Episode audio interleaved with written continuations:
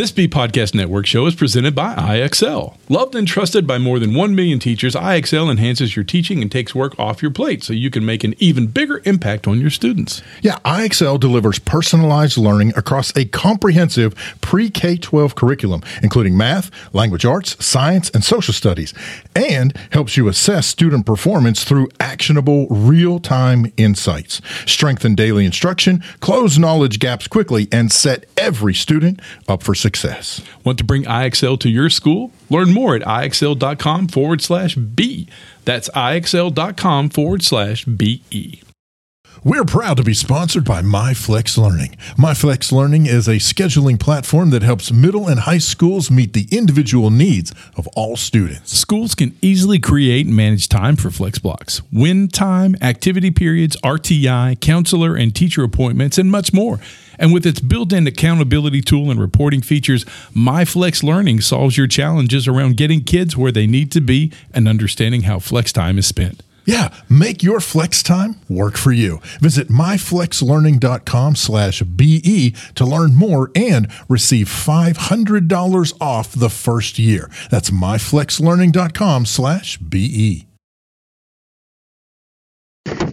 this mic is actually very nice. Very sensitive. It's got some kind of onboard compression and stuff going down. So it's uh, probably what we should have been using the whole time.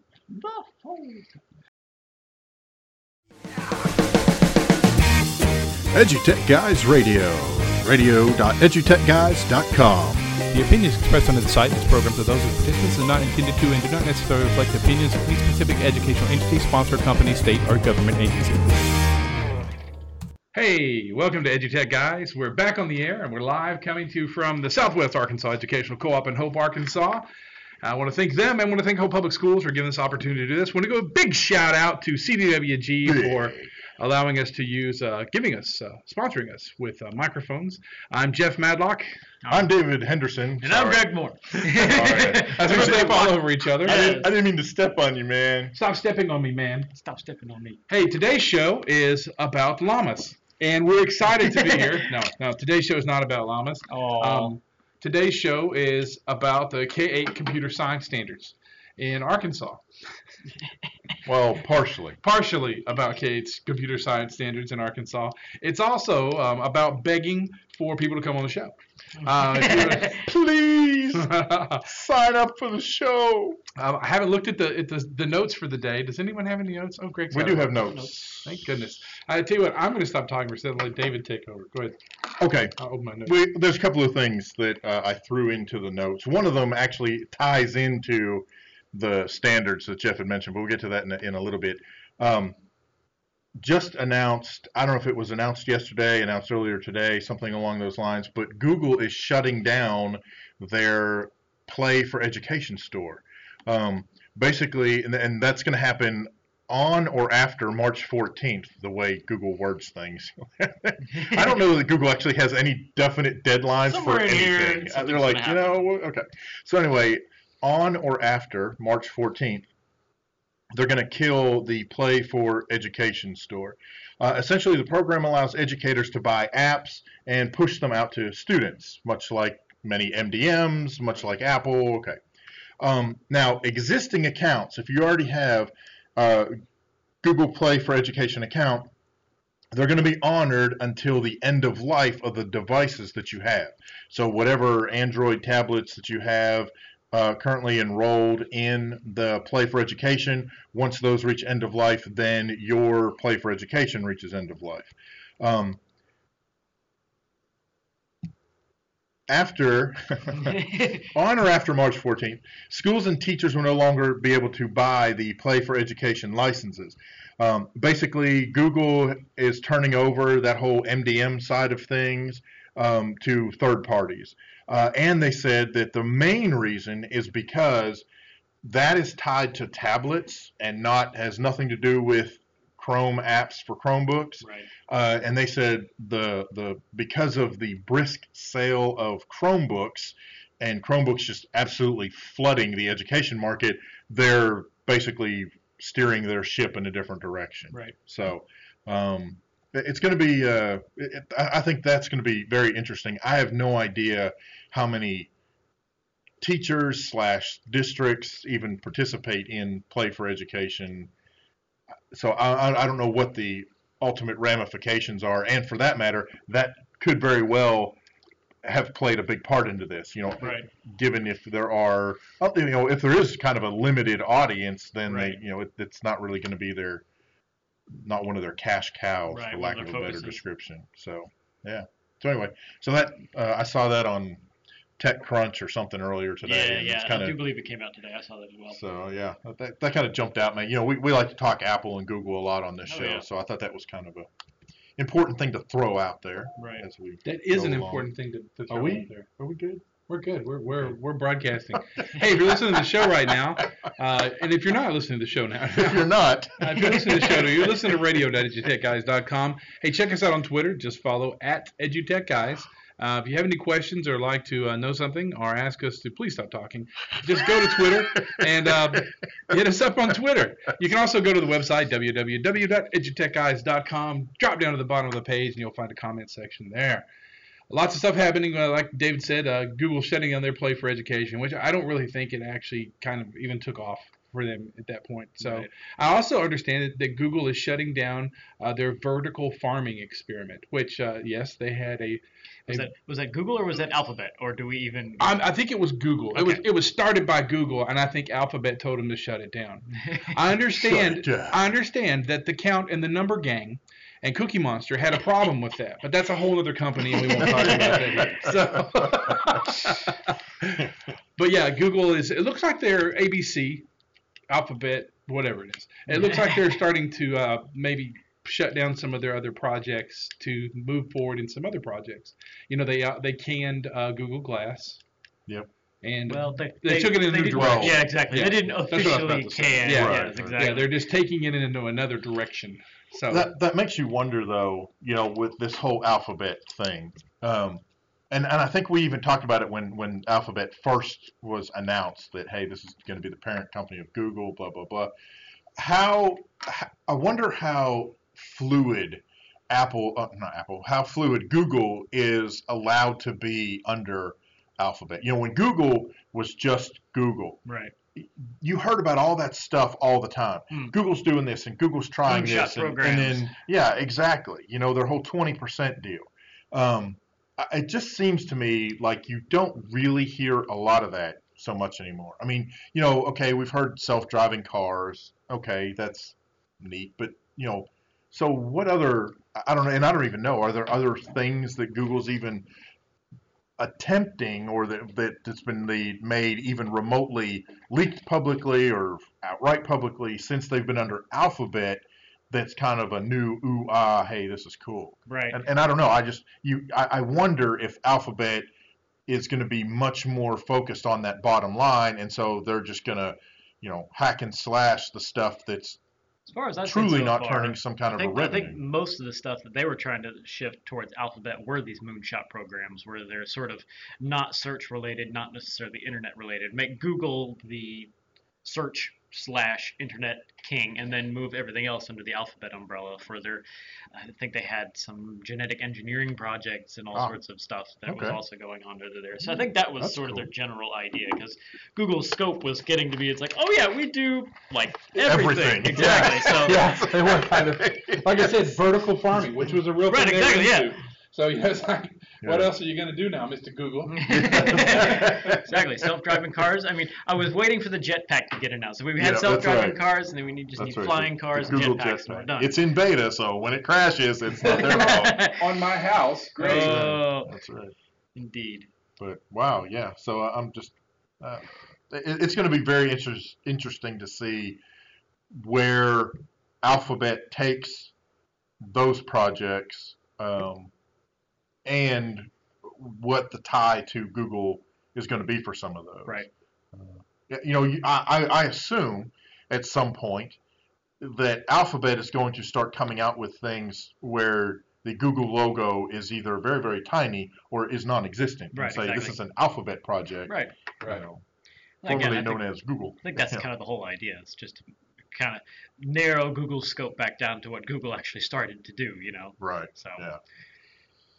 Pull in the reins on Just their original, on their. Uh, just a bit because everybody seems to be branching out. I mean, Amazon's got Echo, and they, you know, Amazon started as a book company, you know, and then they became the Walmart of the internet, and then you know, then they were suddenly doing server stuff, and now they're trying to get into streaming and media production. Everybody's trying. It's like they're trying to maximize their profits by getting this scope that's so massive that's just they're becoming the all-encompassing brands. I'm frankly, I'm kind of surprised that there hasn't been any sort of like you know, crack down on like, okay, wait a minute now, this is getting monopolistic here. You know, Right, When are we going to hit that point?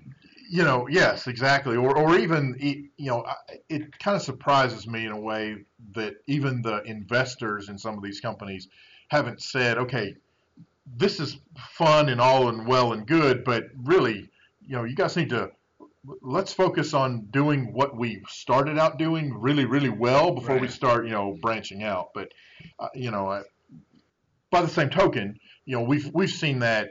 Well, probably I'm sure ever since businesses started, right? Right, You know, exactly. you know, we have oil companies who are, you know, raising farms or whatever Right. they're doing, Uh, and but for a lot of those though, we we do see where ultimately it's okay. You know, we tried all of this kind of ancillary stuff, and we decided we're going to sell off this piece, we're going to sell off that piece. So it'll be interesting to see how much away, of that also around. happens, you know, yeah, And with things like, would- you know, Amazon, you know, talking about being the, the Walmart of the internet, you know, now they're actually building brick and mortar stores. Right. I'm like, isn't that counter to what Amazon was originally, Originally trying started, to yes, do in the first place? You know, yeah, but- that, you know, they've they've come to realize, I think, that you know, if you rely on just UPS, you can only stretch things so far. I mean, they were they were losing huge amounts of money on Prime memberships because even though people are paying a large amount of money for Prime, you know, all the time, shipping costs have continued to go up.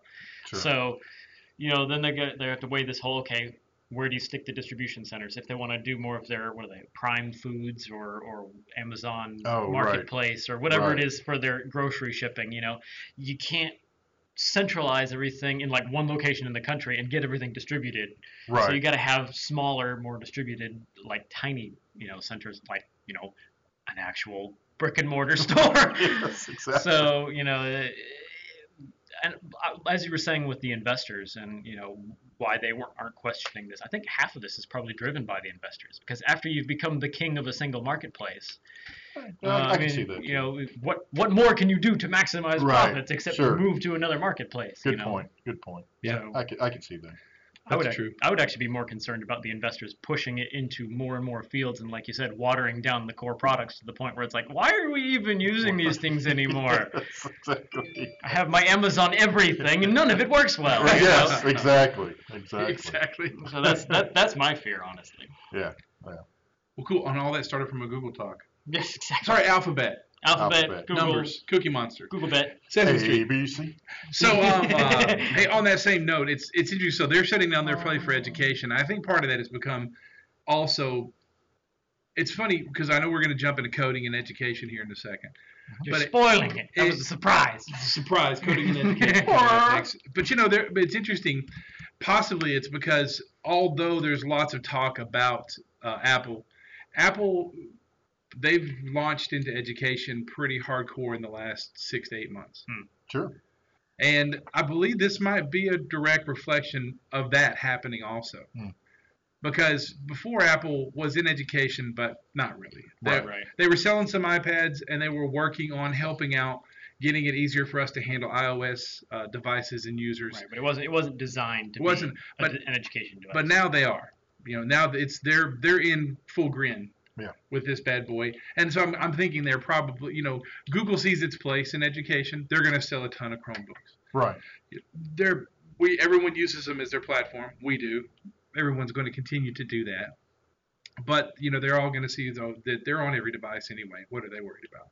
You know they're already on every device. Mhm. You know, and as they said today, also um, they released um, another uh, report saying that Google was analyzing student data, but but not really. there, yeah.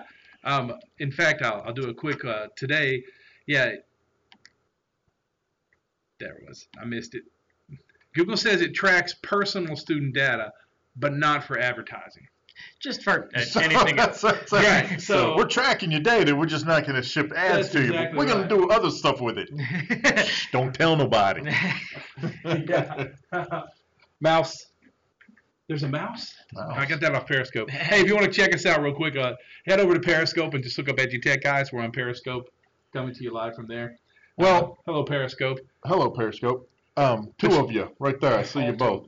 Um, so uh, here's an interesting, potentially, maybe I, I think it is. You guys may think I'm just off my rocker, but anyway. we think that's right. already. So here's, I think Google is going to find themselves in a very interesting position, if not already, because, you know, when Apple started with iPads, they were not designed for education. Apple has gotten into education. They were already in other markets. iPads were being used you know, in every other possible way, and then kind of shoehorned into education, and now they're course, embraced in, in many and- other pl- places know. they were also shoot in. I mean, aside Right. from the original True. intent True. of being used in a living room to, you know, read Right. email and that sort of thing, Yeah, it was pretty much shoot into just about everything. And that's a good point. You know, as apps got developed, you know, we saw it in medical fields, we Oh, see it in construction, you know, all kinds of things. So, where I'm going with this is, from my perspective, the Chromebook is the opposite. The Chromebook was developed specifically for students in education.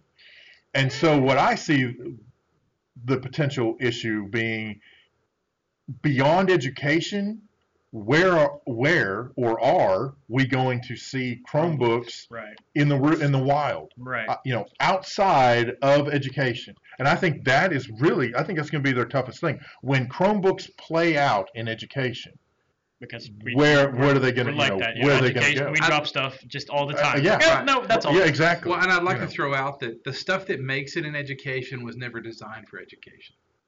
And the stuff that is designed for education, education is a flash in the pan. Take, Hmm. take a really good long look at it. Um, and it's really true. Mhm. You're right, the iPad was not designed for education, but education embraced it and found a, a billion ways to use it. Hence, that's where it is. Same thing with 3D printers. Yeah. Uh, same thing with projectors. Right. Now, if you jump to the smartboard, which was pretty much Pretty much. designed, Oh, right. and then it's software, where is it now? It's going away. Yeah, it- Everybody's it moving is. to You're right. I, and when you get right to the fact that you, the Chromebook was not necessarily designed for education, but I have a sneaking suspicion at the, uh, on the uh, the the, uh, the bullet point list of where it's going to be used most by in the de- development area, they knew that education was going to do it. And, and I think when a when a company sets out to make an education specific device or a, piece, it, it actually starts to falter because whatever what always happens is is it, it is not able to actually morph into an everyday usable piece. right. And, Or- and that same thing works for software. or even into another education paradigm. You know, so often it's Right. like designed like, okay, this is how you're going to use it, and then some new like, oh no, we're going to go one to one now. So then all of a sudden Windows went out, you know, the door Right. for whatever reason, and then so uh, yeah, I agree. And then I think what happens is yeah, if you design for education, if you don't keep up with the the whole okay new silver bullet, let's try Right. it this way. Yeah. Yeah, then it goes away because we're we're fickle like that. Education was just like, oh, try this for you know five, ten years, and then something else. Well, you know the company. Well, and what's so funny about that? In some in some aspects, you know, now Yes. technology, generally speaking, seems to fall into that category. Mm. You know, education goes down one particular technology path, or at least at least uh, in our experience in Arkansas, Right. it certainly has been. Right? You know, like you had mentioned, you know, smart boards. Holy cow, they were everywhere. They came and then in- you know, and, and then equivalents or close Right. close enoughs, I would call them. Yeah, some you know, right? some districts spent millions on them. Yes, exactly. You know, and then and now they're falling out of favor for other devices, other things. Mm-hmm. You know, but then you take a look at some other aspects of education, and we're doing the same fracking thing they've been doing since 1892. Yes. You know, it's just it's crazy the stuff that that education latches onto and just will not let go of, mm-hmm. and then other things that you can't even get it rolled out before they want to change their mind and do something. Know, I think the key part is here is is it is that just like we said on the the show that I lost my mind about Chromebooks is, is it how how applicable is it once you leave, you know, Right. Education. education. Right. When you leave 12th grade, when you leave secondary and you move into post-secondary education, or the real world for a job, how applicable is it? Mhm. Why do we still have body shops and shop class Mhm. and table saws? And you know, why is that still relevant? Why is teaching Word and word processing still relevant? Because it is still applicable once you leave here. And there's, you know, I'll say it again. How many kids went, "Oh, dear Santa, please bring me a Chromebook"? You Mhm. know, that's just it. Well, we were just talking. You bought your daughter a new machine. Right. It's, it's a Chromebook machine, but it's running what? Windows, Windows, because she needs the power Right. to run a full operating system. Right. Not something that's not applicable applicable to when she leaves here. Right. Now, yes, can a Chromebook work for a student in college? No, it cannot. Because eh, I depending, think, I think it really depends on what field they go to. very, but, but seriously, it, it cannot because the, in in most post-secondary uh, schools at this point, you're going to need to do several things. From uh, my daughter's a dance major. Okay, you're not editing audio on a Chromebook. Right. You're not cutting a piece of music up to use Right. in a You're dance not piece. you're not editing video that you have heard dance recitals. That's exactly right. I mean, and that's dance. Yeah. I mean, so yes, if you're going into a field where you're going to write papers, then you're probably going to be okay. If you're going to cut some basic video of you, maybe doing some teleconferencing and things like that, you'll be okay. And, and not to say that it, it, it, it, it is a good device if that's all you can afford. That is the darn truth. Because you Better know, than nothing. it's better than nothing, and I, that is the darn truth. It's better than nothing. So, but you know, there's a but that that has to do with the software too. I mean, I think that's why some of the best testing software that anyone's finding or training software are companies that also train corporate America. That's who is taking over the training software industry. Right. You know, we met someone very vital in that, and the company he works for now, um, uh, at, at AESA, Right. Yes. his company makes a wonderful piece of training software for schools, but they also train the government and they Right. train corporate America. Exactly. They make they get the whole oh you're going to use this after so you know as they're building stuff for training for the government and corporate America that they're going listen this is what the kids need when they're working here Right. so that that works out really well. But yeah, so I know we got off on that whole, but I, that's the thing about when you said that I wanted to say, you know, I think that Apple's making its move again, and its move in education is going to be pretty dramatic. Mhm. And and it's interesting that we we just had a meeting. Com, com, well, let's jump into the coding thing. We just had we just got through with a, a meeting right before this, uh, Right. a teleconference uh, meeting with uh, concerning the new Arkansas K-8 computer science standards. Right. And how we're going to provide professional development and you know PD and all this good stuff for it, and how we're going to start helping teachers integrate coding in K to 8.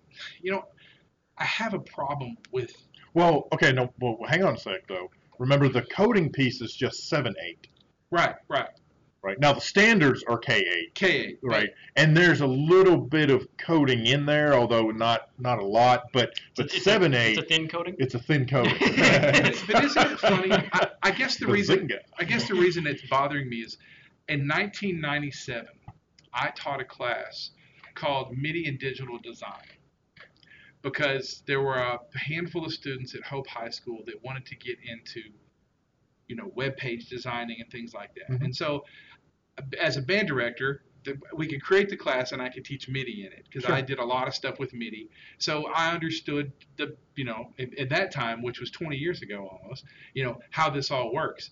And I had been building web pages in HTML for some time. So at that time, there were very few WYSIWYG editors. There were actually Oh, none. and, You know, front page was cryptic at best, and Go Live was a few other ones. There, Adobe had some stuff out there, but the best way to make a page was HTML. All that to be said, that I had kids in that class that went on to be coders, Mhm. and quickly within four to five years after that. So you know, by the early t- new millennium, the 21st century, they're coding, but in ASPX and you know things like that Sure. and, and it's interesting where we've come to, especially when you look at Apple's new programming language, uh, which is uh, sorry, Swift. Swift. Thank you. I was thinking Swift. Swift. Really swift. But you know, but interestingly enough, I, I'm not sure why they're so hung up on coding. It's like they're doing this crazy thing. I had a preschool director tell me today. It's like they want three and four year olds to jump all of a sudden and do stuff that first graders are doing. Yeah. And human development does not work that way Right. for the majority of humans. Right. Right. There Right. are steps to achieve that. And the same thing goes with coding. Mhm. And, and I'm happy we have these days of coding and we're, we're talking about coding.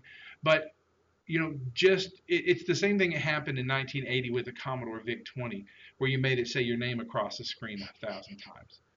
Big deal. Yeah. Right. The idea was to get the basics of coding, but some people went and type in that and type in that and Right. type in that. Oh, Copy oh, it's doing it. Copy paste. Right. I don't know what I did. I just did what the piece of paper told me to Right. do. Right. Now, Right. there was that 1%, probably less than that, that went, I got to find out why I did that. Mhm. I want to know why. Okay, what makes it take those words when I put it in there? What's behind that Right. making that happen? You know, those are the kids that went on, unfortunately, had to take COBOL and Right. you know, Fortran, all that. But see, I, I I have a problem with our education has now grabbed the word coding. Right. Exactly. And it's I mean, become coding. right. Exactly. New silver bullet. No, but the world's Yes. doing it too. They, Oh, absolutely. and and you know, Google's using it, and everyone's using coding, coding, coding. Oh, uh, absolutely. I mean, they have they, they have programming and coding academies. You know, come take our you know come pay thirty thousand dollars for our coding academy, and and in sixteen short weeks we'll make you a coder. Yeah, I, I, I I think that, that we're we're we're missing some steps. Oh yeah, I, I agree. And as reading the standards, they're missing some steps. You know, I, I think that's that's something that's just concerning me. I think it's the mm-hmm. classic case of education. The, the individuals who are pushing an agenda don't necessarily have a firm technical grasp of what exactly they're pushing. They hear from those that they trust that it's like, okay, this is a great idea, and it may be.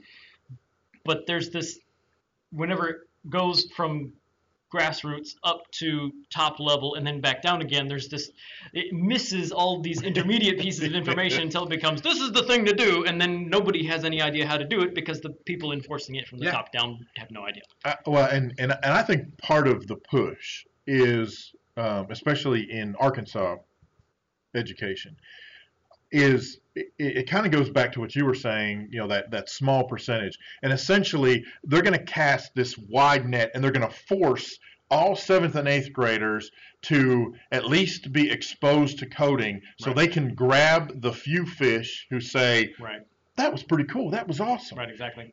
Now, Meanwhile, how many have you turned off because it's like, man, that was way beyond me. Yes, I'm right. never going to be a coder. Uh, I'm right. terrible at this. I suck at coding. I'm never going to touch it know, again. Right. Well, and that brings into play the one thing that I hear from most of the guys in the industry is the breakdown in an actual environment of coding, of building an app, of building a SaaS, of building software as a service, is that you have the managers, you have the GUI guys and girls, Mhm. and there's this loss of breakdown Right, between exactly. Right. getting it to the developers, getting it to the coders Mm. to build it.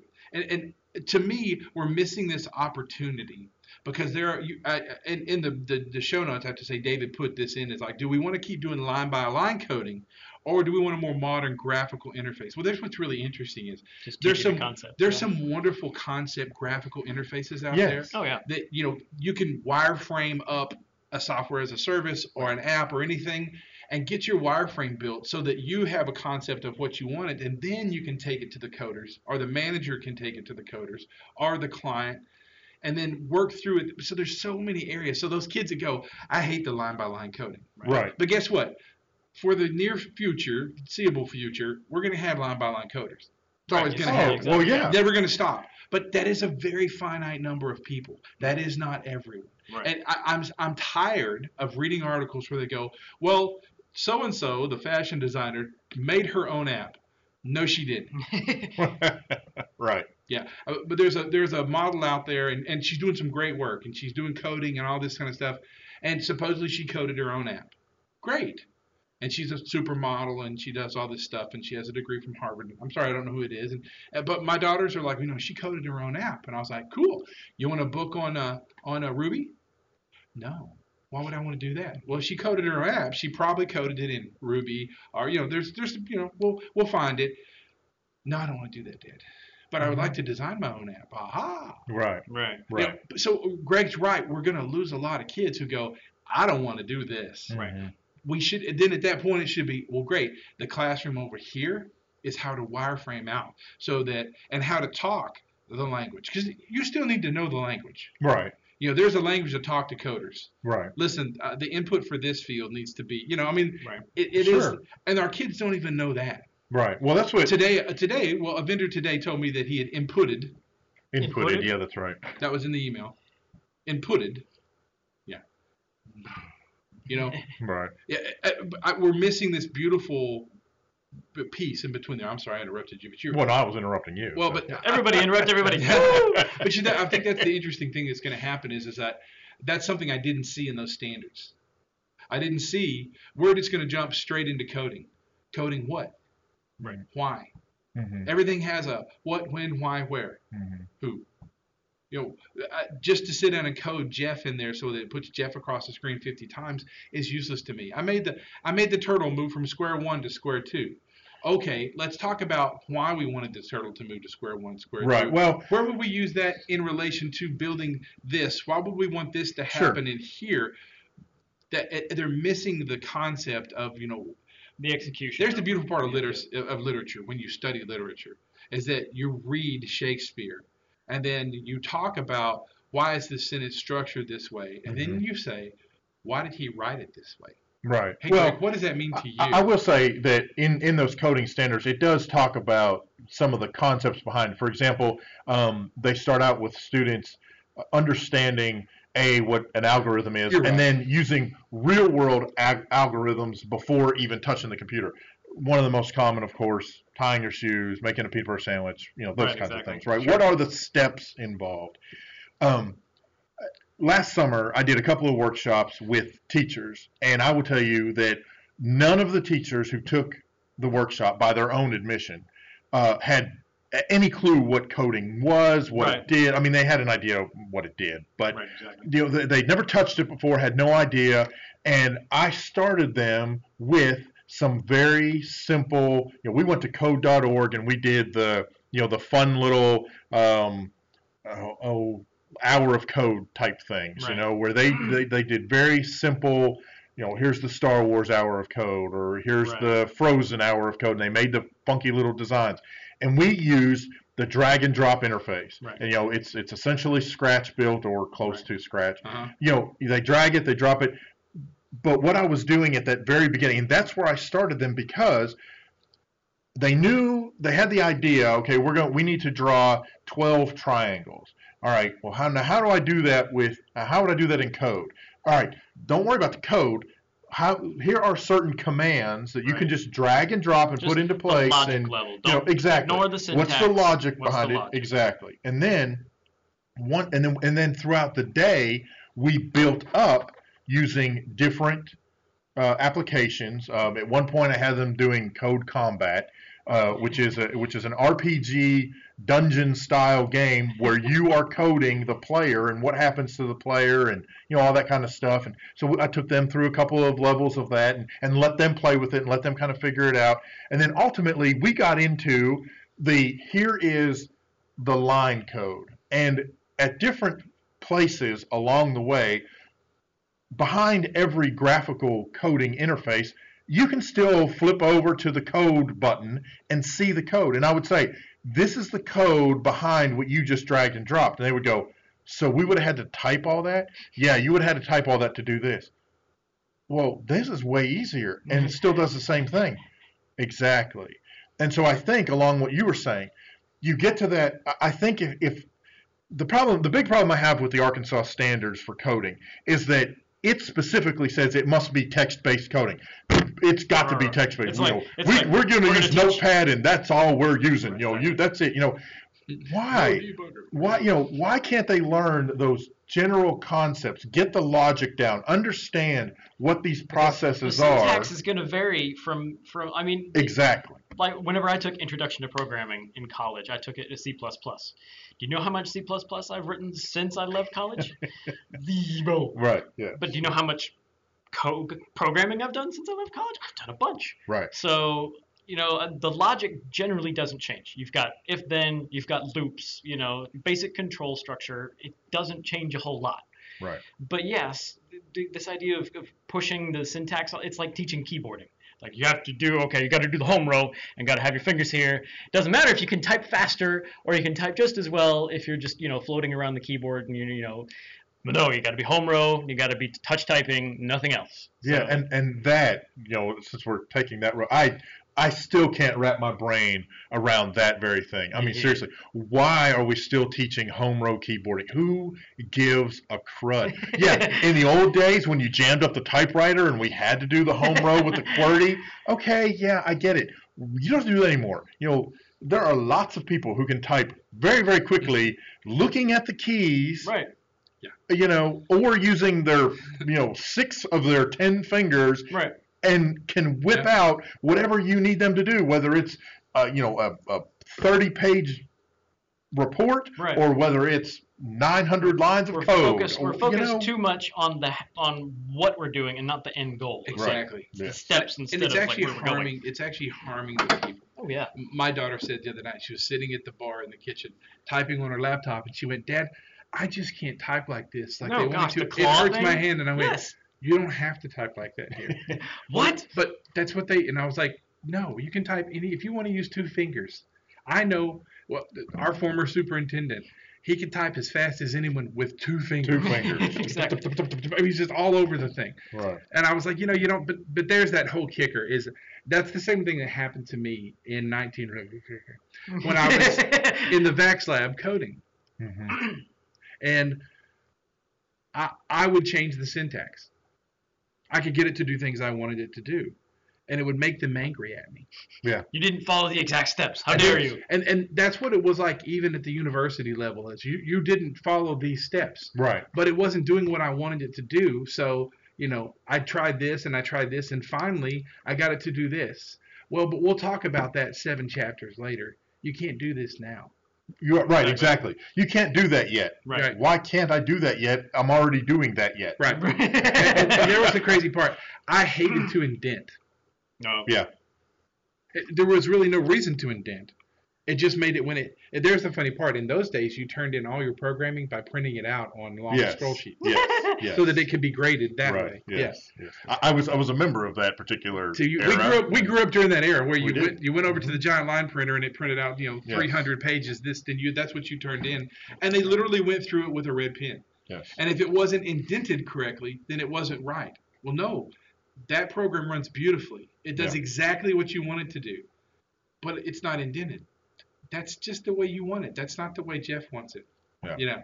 Yeah. That's interesting, but that is nowadays I understand and I, I, I go along with the common understanding. Well, I sent you guys one the other day about some ebonics that was showing up in a in the comment section of a, of Oh, a a piece comment. of code Oh, from yeah. one of our Exactly. friends. Yes. There's definitely there's a middle ground. There's There there's is. extremes on either end. There's like okay, you didn't in, you did used four spaces instead of a tab, despite the fact that it goes either way. Right. And then there's like I can't read this. It may run, but I can't read. Well, that's. Right. Well, and, and I would tell you, uh, you know, in the programming classes that I, I took and absolutely loathed, I, I hated programming. Um, that was that was drilled into my head. The the indentation and comments, you know, the and that's what what the way the professors who drilled it into my head explained it was that's not for you and it's not for the computer. It's for the next person who comes in when you're no longer there and they need to decipher your code. Sure, and I understand. And I understand that, Right. but I agree with you. You know, okay, that's all well and good, Right, but exactly. ultimately, it doesn't matter if I indent or not. Right. To that end, it doesn't matter if I indent one space, two space, twelve spaces. Right. Who cares? Uh, you know, but You know, I actually used Yeah. to get in trouble a lot, and I actually got in trouble here with one of my other, a former colleague, that I would comment too much. Too many comments. But you know, those comments were there because when I went back, there, you know, Right. Mhm. when I moved from basic, when we, you know, our early scripts went from basic to something a little more hefty, you Right. know, I, I wanted more comments because you know we're doing some more hefty stuff here. Right, exactly. What does this line actually do? Well, Right. and, and now I actually, it, it just just me. In comments, I like to make sure if I'm going to put a comment in, if I stole it from somewhere, I do like to put the web link in there. Yeah. Right. Because someone else might want to go and read that article Sure. and find out what was happening. But Oh, anyway, well, that's how. Well, just uh, you know, along the same lines, uh, back in 1990, hema, hema, uh, you know, I, we I, I was asked to see if I could come up with a, a program that would allow us to track professional development. Now, this is before the whole shoebox ESC works thing, um, and so I taught myself ASP. And that's you know there were several sites where that's exactly what you would do. You would go find the code that kind of sort of did what you wanted, and then you would modify it so that it worked in you know your environment. And I commented a lot in those scenarios when I was working on that programming. Contrary to what my professors were saying, it wasn't for me. It was for me because when I went back a month later or sometimes two days later, Right, I couldn't remember what that was doing. right. I- had to comment for me. I was Right. like, this sorts and you know arranges on the screen. Oh yeah, that's okay, okay. Yeah. You know, You know, I think So- it's, but you know, back to the whole coding line by line thing. I, I think there is a lot more kids we could reach that love the intricacy of coding. Mhm. They don't know that they do that yet, but they Right. do. Right. That's also some of the same kids that draw amazing artwork, the very detailed stuff on their notebooks Mhm. and on their hands and on pages of books. A lot of Desks. times those the desks. Well, and it- they're the it- kids who are pulling apart the, in when we were kids, you know, taking apart the dual deck cassette player because I Yeah. want to figure out how all the pieces and parts But you know, I really and, think most know. of the coders, I think coders are artists. I think the kids that love to that love word games, that love mathematical Sure. games, um, that the ones that you always see reading a book, all the kids that have gone through when I was teaching band, some of my favorite kids. Um, I had a kid that played in the pit and percussion, and he was an avid, I was a voracious reader. He would read literally two to three books a day. He was wow. You saw him as a voracious reader, and he now codes for. Um, they're the guys that make uh, that make uh, not Halo, but uh, Call of Duty. Ah. He works for them now. Activision. He No. knew nothing about coding when he was in school. When he got to college, it was he took a few classes. Yeah. And he was such a he loved the voraciousness of lines and lines and Mhm. lines and lines of code. Sure. And you know, I think we're missing a lot of kids. I do believe we are missing a lot of kids that do that. And so I think the line by line coding has a, has a place for those kids. But like I said, I do believe that starting them off with the logic and you mm-hmm. know Yeah. that's the big deal. Let the syntax come in if they show interest in the logic level. Right. Right. I think I think we've made the mistake in teaching programming that education has made a mistake in general, where it's like this is a good thing, let's put it on everybody. You know, Yes, when yes. it's like okay, when am I going to use okay history? Great, you know I need to have a basic understanding of how this country started, what we're all here, and sort of this is the general idea of my country. This is the general idea of the world. This is what's happened so far. These are the mistakes to avoid do I need to know the specific dates and times when such and such empire Exactly. came Right. to power and you know the, the detailed history? No. Why do I need to know all this? This is wasting my time. Right. Do I need to know mathematics over you know basic algebra? I've never used anything over basic algebra. Yeah. You know, like super basic. Like okay, that's one variable there. Okay, great. That's algebra. Okay. You know, I heard a cheesy joke today that said maybe maybe math teachers are actually pirates and they want you to find X so they can find the treasure. oh. So you know, it's interesting. I believe every great coder has to have a handler. And when I say that, and I'm if you look back in the history of great coders that were out there, Steve Jobs and Wozniak, who was the better coder there? Wozniak. Wozniak. Now, Steve Jobs understood how to talk to the Woz, and he understood how to take his ideas and present them to Woz, Right. and help Woz work through the ideas of what he wanted graphically. Right. Yeah, I, I believe that, it, and not that they all have to have it, but I believe that that handlers are made and friendships are made in that area, and and we have this opportunity now, at a very young age, for people to meet. You know, I had great friends in the VAX lab that were way better coders than I was, but I could help them visualize and understand what we were trying to pull out. Sure. Sure. You know, I was the guy that was, you know, I feel like I work with a lot of some really Yeah. smart people well because I can I know just enough to be dangerous, but help get the idea in there and the say, interim person, and, the and one have an that idea bridges knowing, the gap. Yeah, Right, and go, this yeah. is what we need to do. Let's do this. You know, Mhm. this is. But I, I believe there's so many avenues with this now that we're adding this into it that if schools will take it that extra level and go, you know, we can also build managers and developers, Right. not just coders. We can start building and we can have kids leaving school with a group of friends and coworkers that don't need to go into post-secondary Right.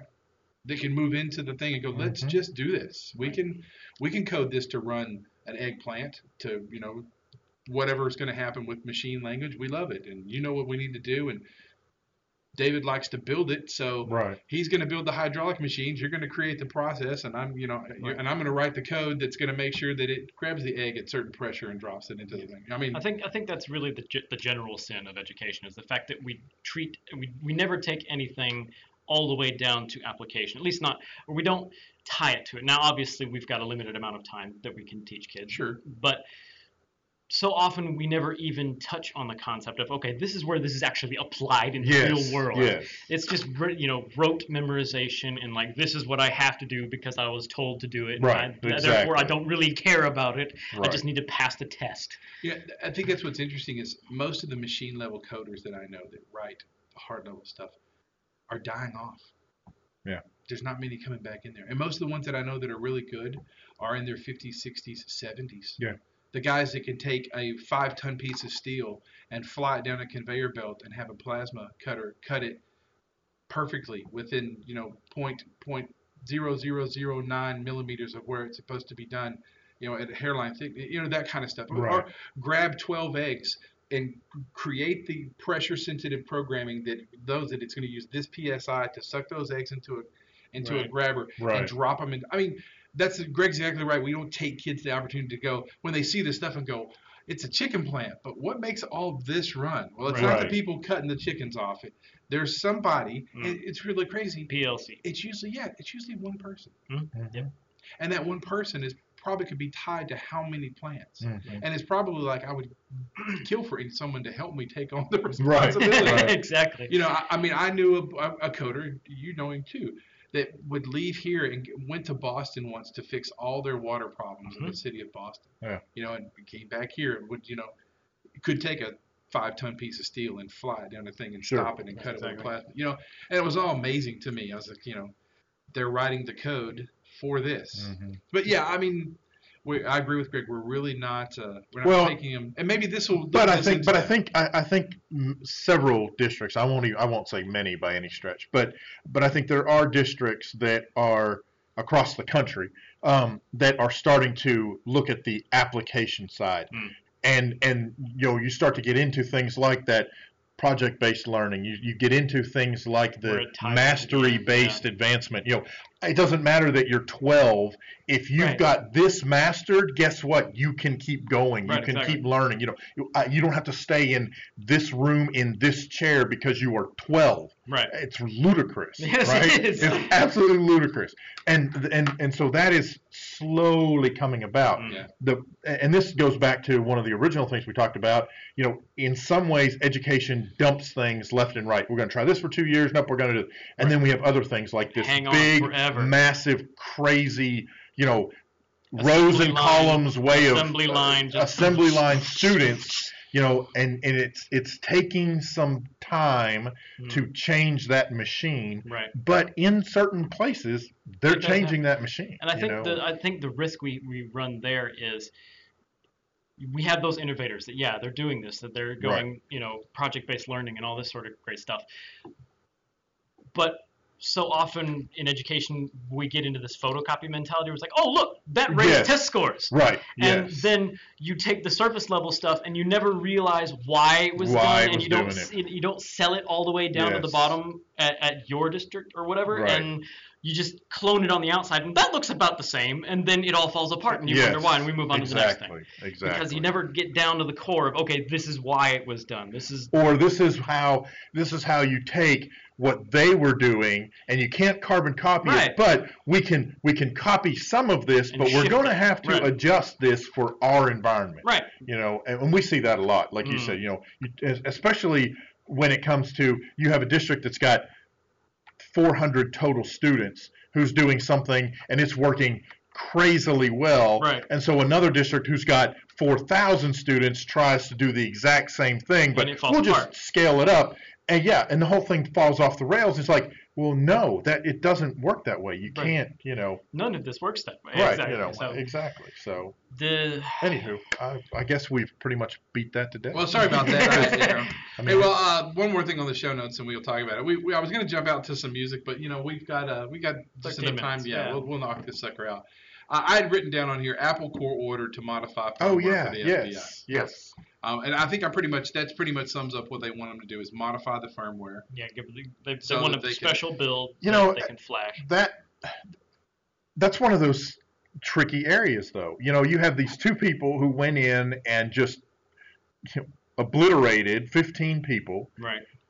that we know well we don't know but there's a pretty good chance that there's information on the phones Hmm. that would provide some insight perhaps provide contacts to other people who may be planning similar things and they can't get to it because the phones are locked Right. and so you have that weird you know do you do you open it up so Right. that you know so that we can get that information but at the expense of everybody else's you know Privacy. security and privacy or do you leave it locked and say yep sorry that kind of stuff happens we're not you know we don't have access to it and we're not going to go down that road Well, let, Right. let's take a look Man. back to J. Edgar Hoover and illegal Did wiretaps. get- oh, crap, he's right behind me illegal Right. wiretaps by Right. the FBI, and and the fact that they did run massive phone tapping, underground recording.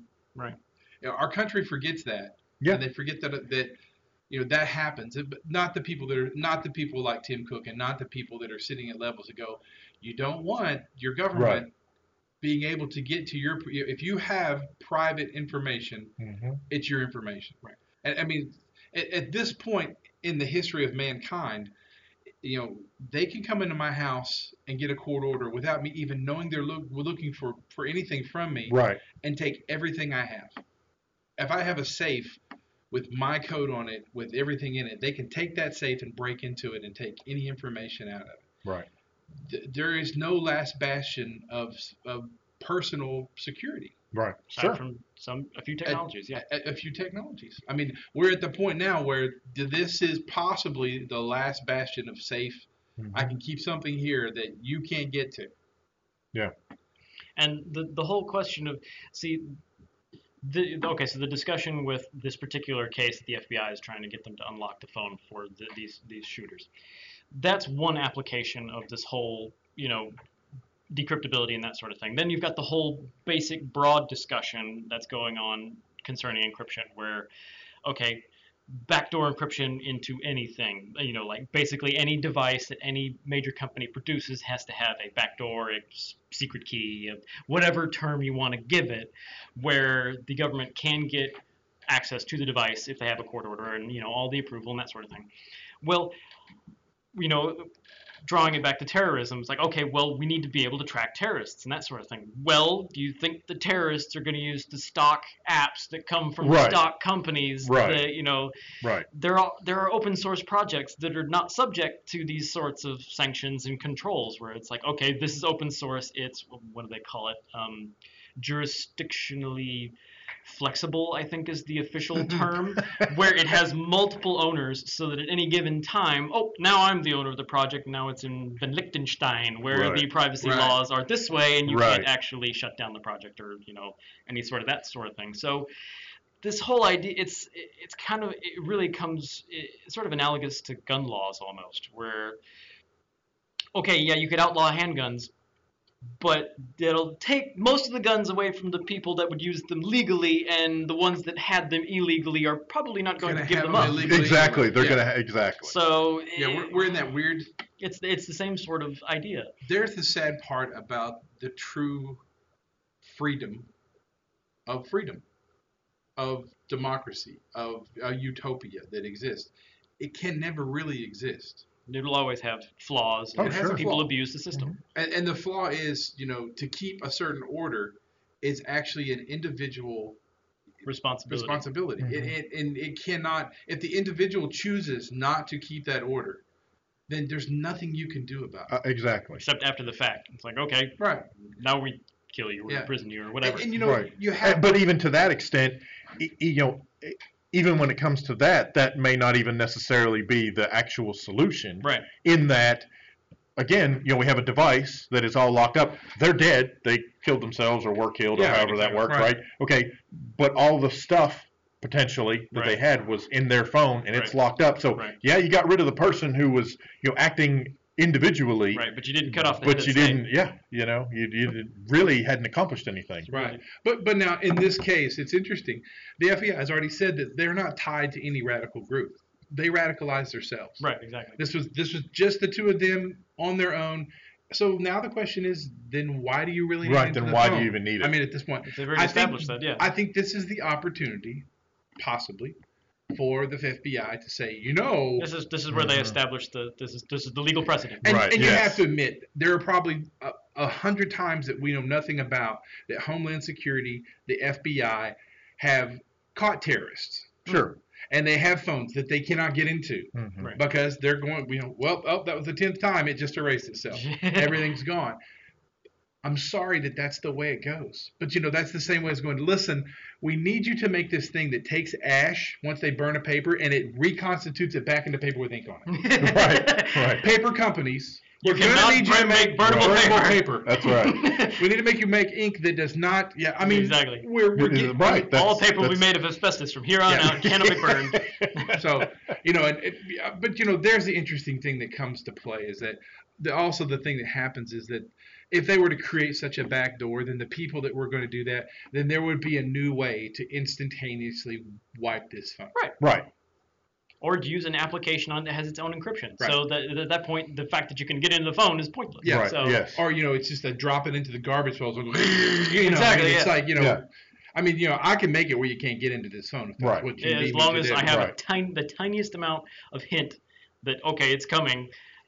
Dump it. Throw it in the microwave. Right. Do Yeah. You know, right. exactly. Yeah. Exactly. jar acid. Boom. Yeah. You know? Yeah. I mean, but yeah, I, I think it's interesting that Tim Cook and Apple are standing up to it, and I'm glad they are because I believe that it would it, Apple Apple in their own right, knowing that they don't have a backdoor and they don't have the ability to get into it as as a company has Mhm. stood up for exactly what they said they were going to. Yeah. Mm. Yeah. Absolutely. They have.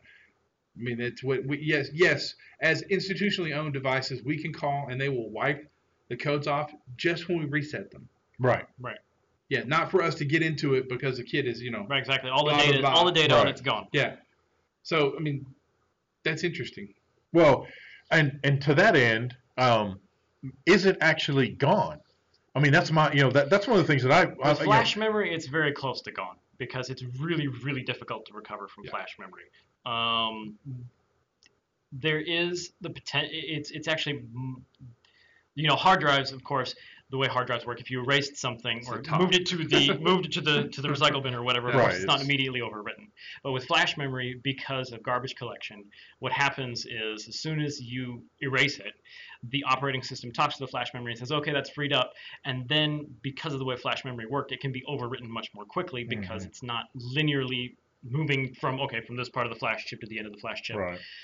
So it can actually be erased very, very quickly. On the flip side, it's also possible that it may persist longer. Sure. But recovery is so much more difficult because it's much less standardized. There are all sorts of companies that have come along and they've they're very specialized in trying to extract these chips and they've got their own sockets that they have to resolder the chip to the to the adapter plate and then try to recover it that way. it's recovery from flash memory is That's really not true. In Real Genius, they got on the jet plane, had the laser on it, and he took the EEPROMs off and he put them in and reprogrammed them with the EEPROM reader. Oh. I'm sorry, that was 1982. If you haven't seen that, Val Kilmer, Real Genius, highly recommend it. it's a wonderful movie. Um, hey, you know, uh, it's about time Is to that wrap the one this that create monkey the woman? the woman. No, that's uh, Weird Science. Oh, sorry. Real, Real Genius, was Val Weird Kilmer. Science, all those good Yeah. Real Genius was a very neat when they were trying to create a certain laser, a chemical, Oh. a chemical laser. And Yeah, I, I saw the one where they created Kelly LeBrock. Yeah. That's the one I- yeah, very real, very little real science in that one. Hence No. the name Weird Science. so, um, oh. hey, cool. Let's. Uh, hey, thanks for listening. Uh, you're listening to radio.edutechguys.com. It's been a long day, a fun day. Potpourri. Um, uh, we're gonna shut this bad boy down and if Shut you- her down. If you're listening to us on Periscope, give me some hearts. Thanks a million. Listen to our show, radio.edutechguys.com. Visit the website, www.edutechguys.com.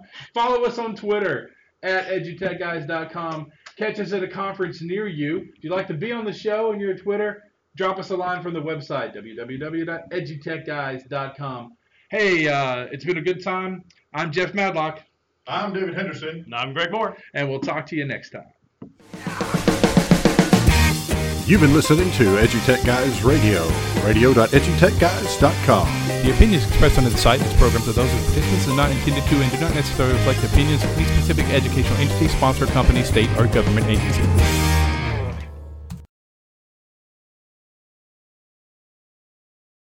There are lots of solutions out there for giving students what they need when they need it. But do they actually do all those things? You need flexible time. When added into your master schedule, Flex Time enables students to get extra help or intervention, meet with teachers, make up work, get physical exercise, and try new enrichment offerings. If you're thinking of giving it a try, check out My Flex Learning, which unlocks the benefits of flex time without the common challenges. Its intuitive design and SIS integration makes implementation and training a breeze. Make your flex time work for you. Visit myflexlearning.com forward slash BE to learn more and receive $500 off your first year. That's myflexlearning.com forward slash BE. Do you want to save time on prep work? Increase achievement for all student populations? Reliably meet Tier 1 standards? You, can, do, it all, but don't waste another minute. Head straight to ixl.com slash BE to learn how IXL's research proven teaching and learning platform can help you achieve all these goals. That's ixl.com forward slash BE.